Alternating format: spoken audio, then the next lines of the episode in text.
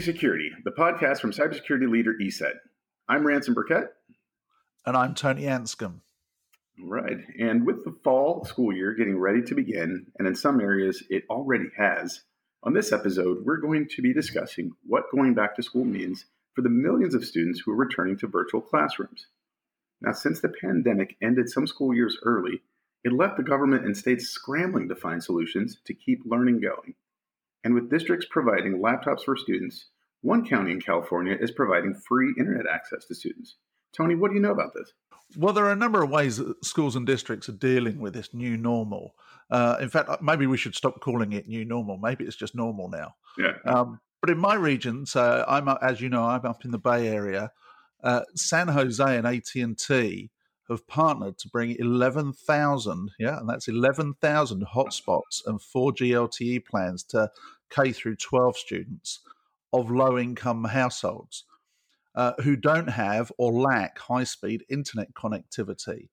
What they're doing is quite interesting. I hope it sparks others to follow suit, which I'm sure it has. In fact, if you if you start scouring the internet, you'll find some stories from other regions too. But for the 2020 and 2021 school year, they're going to make 3,000 hotspots available for 90 day checkout through public libraries as well for those students. Now, as you know, Ranson, I, I typically work from home uh, when even in normal times. And actually, I love going to the public library and hanging out there to do my work, especially if I need to be writing something. It's a great place. Take a cup of coffee in. Yeah, we have a brand new $25 million library here in Half Moon Bay that's got all the facilities so you can sit in there comfortably, sit down and do some work. And at three o'clock, you, oh, well, two, three o'clock, you need to be out of there because the library fills up with, with kids coming from the immersion school across the road. They come in, check out laptops, and start doing their studies hmm. and doing their homework and prep, which is great. So actually seeing the public library system get involved in this as well, checking out these these items is is awesome. Uh, but and I know it's not the only district that's forging partnerships of this type. In fact, I read a story yesterday that Nashville has a similar program, uh, wow. which is also. And I should point out that people might be thinking, well, there's no there's no low income families in the Bay Area. Let me tell you. Let me just address that one. I live on the coast side, and fifty percent of the population where I live are Hispanic and work uh, in agriculture. So we all know, unfortunately, that's a low income part of part of the world. So uh, we actually have our problems up here too. Yeah, sure. No, that's that's completely understandable. But I think that's awesome that the issues around connectivity are actually being addressed for the students. Um, but that begs the question. You mentioned something about laptops. What about the hardware itself? Um, tell me about your Chromebooks, for example. Well, there's a lot of data out there about low income families and not being able to fund laptops or connectivity. And in fact, I looked up some statistics from Pew Research. A survey back in 2018 showed that households with an income below 30K are not well connected. In fact, only 56% of them have home broadband. Now, that means we're 44% don't have home broadband, which is clearly a disadvantage for, for students living in those uh, households. So, COVID is likely to have been a huge challenge for certain sectors of the community because of this. Uh, you know, you go to distance learning, and suddenly, if your child doesn't have a laptop, doesn't have connectivity, then we're you know, you're in a really disadvantaged spot. And how do you actually one entertain your child during the day, but also make sure they're learning something too? Well, the positive news is that many districts are providing loan equipment to students to get them through these times. So, as you just mentioned, Chromebooks. So, like Chromebooks is a, is a great example because they're low cost and they're online devices. So, for two three hundred dollars, the school district can provide one to a to a student. Now, that's still obviously a lot of money per student, big classes, etc.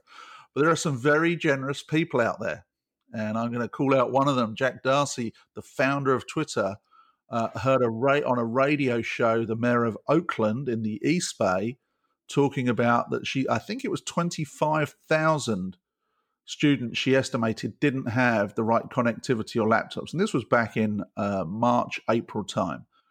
Now, within a few hours of that plea on the radio, he donated $10 million to the Oakland Unified School District to provide internet access and laptops to school children who didn't have either.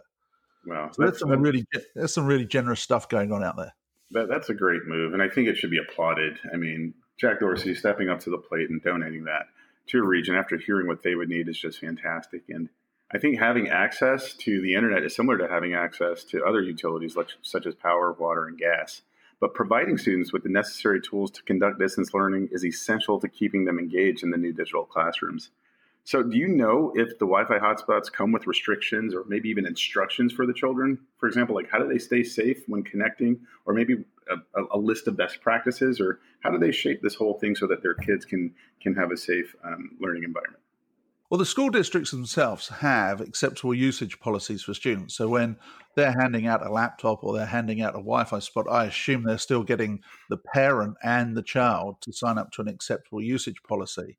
In fact, that's a really good question. I'm going to fire back at you in just a moment. Yeah. Ranson. So, and I'm going to give you time to think about this while I answer the mm. rest of your question. Yeah, sure. Have you signed the acceptable usage policy for your son's school? Because I think a lot of parents don't understand that they've also signed it when they've sent their child there. But anyway, a comprehensive usage policy will include how to behave. So, what's termed as netiquette, the etiquette of behaving correctly on the internet, um, not breaching copyright. Mm-hmm. Yes, yeah. uh, not downloading and uh, movies and music that are illegal. Uh, and when people ask me, particularly about copyright, you know, well, is it, is it harmful to download a few music tracks or a movie? Well, yes, it's theft. Mm-hmm. Because if your child becomes the movie star and then they don't earn any money being a movie star because nobody pays for the movies, yeah, you, you're going to be a hacked off parent. So actually, copyright's pretty important. But it, the policy will also talk about inappropriate use, misuse, harassment, and many other, you know, many, many other issues will be in there as well.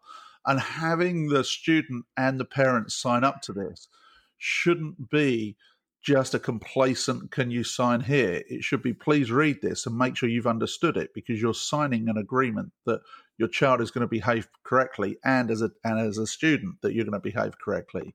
But I also wonder whether schools are suggesting that the parent has an acceptable usage policy for homeschooling because a lot of that acceptable usage policy is on the network, on the school network. You know, you're not going to hack the password server or whatever it might be in the school. But now you're at home, does the same policy apply? And I'm kind of curious of whether any parents out there have come up with their own homeschool uh, policy agreement for acceptable use of technology and how to learn on on the internet. So if you have, yeah, please reach out to us because I'd love to talk to you. Yeah, that's a great point. And to your first question, yes, I have read the policy for for my son's school, who went back uh, just over two weeks ago, and it's 100% fully remote learning. Um, at the beginning of the year, they provide, actually, prior to the beginning of the year, they did provide that acceptable use and etiquette uh, guide. So, for example, when uh, conducting schoolwork, whether this uh, was the distance learning uh, lesson of the day or attending Zoom meetings, uh, they had a list of things to do and not do. Um, they also had suggestions for when they do turn in assignments through, well, a variety of platforms. Right now, one of them is, of course, uh, Google Classroom, um, and what they can and cannot or should not do. So the guidelines have been pretty well thought through by the admin team at, at, my son's school, and I have to say it's pretty comprehensive. And, and from a cybersecurity guy, I think they did a really good job of identifying uh, what the kids um, could be aware of. Now, this is a K through six school. I'm sure you know K through 12 or you know high school schools that are separated uh, may have some different policies, but I really appreciate them taking the initiative to uh, provide some guidelines for the younger kids that again this may be their first time actually doing some remote learning. Well, and it's really important that the school makes sure that you, as a parent, as have you've understood that actually you're responsible as well for your child's action online as well, because they're know, they're hoping you're going to reinforce that statement with with your, with your your young student at home. Because I know certainly know before all this started, if you talk to most parents and and said, "Do you understand that you've probably signed an acceptable usage policy?" Most of them go, "No, never signed that." And actually, when you send them off, you find out that actually they did when they signed their child up for classes at that that school. Yeah, uh, and it's somewhat shocking. So it's good that I think schools are taking this seriously. Yeah, they certainly are. And I mean, with remote learning being the way that people are attending classes this year, it's the new norm, as we say, or I guess the norm. So I think one of the things maybe these parents uh, could be interested in is learning about how to maintain privacy. You know, I think you were mentioning the acceptable use uh, program, which kind of um, informs the parent and the student of, of, best practices. But are there ways in which the uh, the student or the parent themselves can ensure uh, that their privacy is maintained while attending uh, classes or, or, turning in assignments. Well, there's there's several things in there. Um, I, I, personally believe you, you need to keep some sort of structure. Uh, and pri- pri- there's visual privacy. So if you and I were on a video call, if that video call involved you, was you were the student, and suddenly I can see the movement in your house, I can see other things going on. Yeah, do you blur out the background? Yeah, maybe. Yeah, because actually you don't need to see maybe other kids moving around in the background. You don't need to see parents moving around in the background either. So there's the privacy of the home.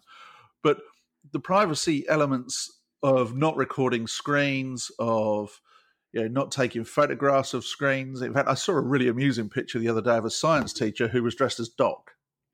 Yeah, and you know that's engaging content. That's engaging content. Yeah. But maybe you know what stay what happens in your classroom online should kind of stay in your classroom online. So if if the teacher's being a bit funny to be a bit engaging, maybe the teacher doesn't want that picture then appearing on social media, on chat, or whatever.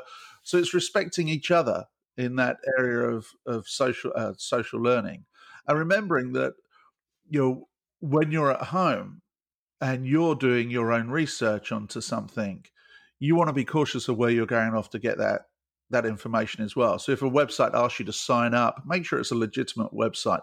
Yeah, if necessary, go back to the teacher, ask the teacher's opinion. Yeah. Uh, yeah. on whether the website's real. You don't want to be share, oversharing your information. So there's a lot of privacy considerations in there. Now, one of the things we often talk about as well is Wi-Fi, isn't it? With Wi-Fi, think about this now you're on a hotspot, a yeah, a hotspot that's been handed to you maybe by the library for 90 days. You can't change the SSID or you can't change your this is a fixed unit. But in theory, it should be just your unit. So make sure you're not sharing the password with somebody else because they can see the, the traffic going through it. And so it's your unit. Make sure it's only yours, or it's yours and the other students in the house that reside with you. Yeah, you bring up a good point there because in many cases it's very easy for these um, students to to want to share, right? Oh, let's you know, let's do homework assignment together. Hey, I brought my Wi-Fi hotspot. Let's all connect. You know, and as you said, it becomes kind of this uh, open network at that point because you know they've they've kind of assumed that once we're online, then hey, everything's protected. But as you said, there's a there's a very um, strong case for showing them the best practice there, and one of which is, of course, um, as you said, this is your device. Make sure that you treat it as such because uh, having this ubiquitous access for all of your friends eh, might prove a little bit detrimental, or maybe you know yield some results that they might not want. And they being, of course, the parents and the kids. Yeah. Um, yeah. So what about? Oh, I just want to have one thing, and I think it's actually from a conversation you and I had the other day. Hmm. Yeah, the conferencing platforms that are out there that are being used for virtual learning they have they now have very different default features if you were creating meetings today if you created meetings way back in three four months ago when all this started go back and make sure you've secured those features that you're using a password that you're bringing p only allowing the the attendees that you permit into the classroom etc yeah that thing of zoom bombing yeah, yeah. That, that should be on yeah, that needs to that should have gone by now if somebody's still seeing it it's because you're not using the right settings you're absolutely right. So here in San Diego, it made the news two or three days ago, where I believe it was uh, one of the regional schools that was um, just going back um, noted there were two cases of Zoom bombing happening, where you know profanity was used in one, and I believe pornography was shown in the other. So as you said, the Zoom team have really stepped up their security. Now it's incumbent on the teachers and the staff that are you know holding these meetings to set up the proper uh, passwords and the techniques for access. I think it's and, important. And all the conference vendors, you know, virtual conferencing vendors have done the same. Um, not just Zoom, because we all, uh, unfortunately, the, the, Zoom became the Google, didn't it? Is we all call yeah. video conferencing Zoom now. Yeah, yeah, right. Yeah, they, they stepped right up, and, and you know, you and I are speaking through Teams and, and other platforms too. But we talk about something that is uh, really helpful to the students, as we were mentioning the Jack Dorsey example with the hardware, and now I think you're mentioning the San Jose example where AT and T in the region have partnered um, which brings me to a question that I think is pretty valid attendance, right? You know, let's say a child has poor connectivity or is unable to actually connect. How would this be addressed in the digital classroom? I mean, I think the impacts of missing a discussion would affect the ability to learn a particular subject or that topic for the day. I know everyone says, oh, it's like catching up. Well, in distance learning and remote learning, I think it's even more pronounced if you miss because uh, potentially that limited time that you have with the teacher you, you didn't have, whether that's you know connectivity or other. But are there actually policies out there that deal with attendance due to poor or no internet connectivity? I'm curious about that. Well, as you know, my wife works at a school, and I think they've had a really good approach to distance learning, or especially when I've compared it with other stories I've heard from other educational establishments, even even some of them locally here. Mm-hmm. Um, they actually schedule virtual classes for four hours a day. So the child has to, you know, the student has to turn up. It has they have to be there on on the Zoom call, and they actually have class. So this isn't the teacher setting an assignment and recording a ten minute video and then sending the link out uh, to that class, or giving everybody that assignment for the first ten minutes, and then everybody goes off to the beach and and comes back and does their prep later on and, and submits it. Mm. This means you've actually got to sit there. You're going to sit there and work through as though you were in the school building. And I think that structure is really good. I think it's good for one the te- teachers and faculty because it has an element of normal in there, but I think it keeps the kids engaged. Yeah. yeah. I think especially when they're maybe young, slightly younger kids. You know, as kids get older, they're they, they're self more self learning and, and, more disciplined around it. But the, certainly the younger kids actually need that interaction, that human interaction. And I know it's not in person, but even virtually is a pretty good one. Uh, and they actually take um, attendance. So they take an attendance at the start of each of these classes. Uh, and the faculty, the admin team will then, con- if the pa- student doesn't turn up, will contact the parent and ask the parent why the student wasn't there. Okay, great. So kind of like I, missing class. Yeah. Now I know they've got particular resource and it's a yeah, so it's a nice school and whatever. But so my point is, it can be done, and I think it can be done pretty effectively to have it as normal as possible in that way. So to me, virtual should be viewed just the same as in person. Yeah, I agree, and I, and I love that policy of you know what, just like you missed a, ca- a class um, physically, then hey, we're going to give your parents a shot just to see if you're okay, or is there some reason why you weren't able to attend? And and I actually I, I really applaud that too. So you know, with the discussion around the items that we just covered, from the laptops to the internet connectivity, and now of course we're talking about virtual classroom and attendance. What does the future look like? What does the future hold, Tony? You, are hearing businesses now talking about digital transformation and how COVID has leapt us all forward. Well, I think the same, same is true of students and schools here as well. So if we went back a year and I turned around and said, well, look, every child in your school district is going to be issued a laptop and they're going to have good connectivity at home to be able to do their work, you'd have laughed and said, no, nah, the school school system will never be able to afford to do that. Nobody's going to fund that. Well, we're there, aren't we? Uh, yeah. Uh, or we're getting there. Yeah. It, most of the school districts are stepping up. The connectivity is being fixed. And whether it's a Chromebook, whether it's a PC, or whether you're lucky enough to have a MacBook or, or something, then you know most students now are equipped. Yeah. And actually, this pandemic has been the driver to equip this entire generation so I think you're now going to see a, a set of students because remember those devices are going to last what three, five years, yeah. and once you've handed devices out, let's be clear, you're going to refresh them. Yeah, it's, yeah. Initial, it's that initial big cost of actually equipping students in that way. It's going to happen, and we're going to end up with an entire generation now that one is connected and two has the facility and the equipment, regardless of their income status or their demographic or where they live or anything like that, and they're going to have access to connectivity. So we talk about all the negativities of COVID nineteen and the scams and the.